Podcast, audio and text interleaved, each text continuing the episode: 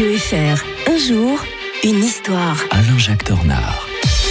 Notre historien est avec nous, comme tous les matins sur Radio Fribourg. Bonjour Alain-Jacques Tornard. Bonjour Mike. On va revenir en 15 février 2015, aujourd'hui, évoquer ce premier cessez-le-feu, et oui, entre la Russie et l'Ukraine, alors qu'on en rêve aujourd'hui. C'était une autre époque en 2015, Alain-Jacques. Oui, euh, l'époque lointaine, comme un autre temps. Mm. Euh, alors en fait... euh, tout avait bien commencé. On s'était réunis le 7 février 2015 pour une conférence européenne sur la sécurité. Et bon, ça s'est passé à Munich. Alors c'était un peu peut-être pas un bon choix, là, Munich, parce qu'il y avait eu les accords de Munich en 1938. Mm. Et puis ça rappelait euh, la, la Seconde Guerre mondiale. Euh, Angela Merkel n'avait pas moins, avait euh, comparé l'attitude de la Russie avec le, la guerre froide, l'érection du mur de, de Berlin. Tout cela avait fait un peu désordre. Et on avait conclu quand même à l'arrache, hein, à Minsk, Minsk, la capitale de la Biélorussie, le mercredi 11 février 2015, un statut d'autonomie pour le Donbass russophone et ensuite le retrait des troupes séparatistes et pro-russes de la région. Euh, le problème, ça aurait pu résoudre bien sûr le, le problème. On l'avait bien fait pour le Kosovo. Hein, Mhm. un- un- un- et puis ils avaient voté, ils avaient dit qu'ils voulaient devenir indépendants et on avait accepté.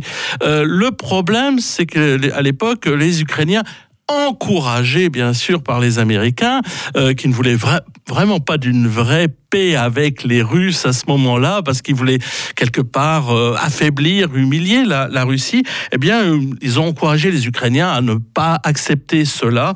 Et ben voilà, l'application de ce traité de Minsk 2, comme on l'a appelé, eh bien, a abouti à un gel, certes, à un moment donné de la situation sur le terrain, mais sans possibilité de rétablir la concorde entre les Européens. Et donc tous les torts euh, à l'époque ne sont pas euh, forcément du côté russe. Les États-Unis n'ont jamais sérieusement envisagé de pérenniser ce cessez-le-feu.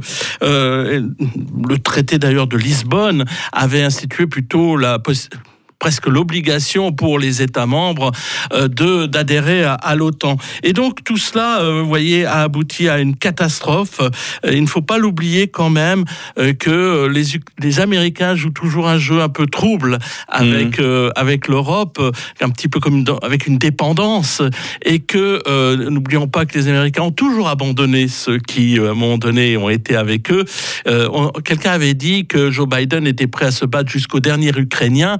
Moi, je dirais plutôt qu'il est prêt à abandonner l'Ukraine dès qu'elle ne lui sera plus utile. Et j'aimerais qu'on se souvienne de cela quand, le vient, quand viendra le moment. Avec l'historien de Radio Fribourg, nous serons demain en 1943. Nous serons euh, dans la France occupée et on évoquera le service du travail obligatoire. Alain-Jacques Tornard, très belle journée. Bonne journée à tous.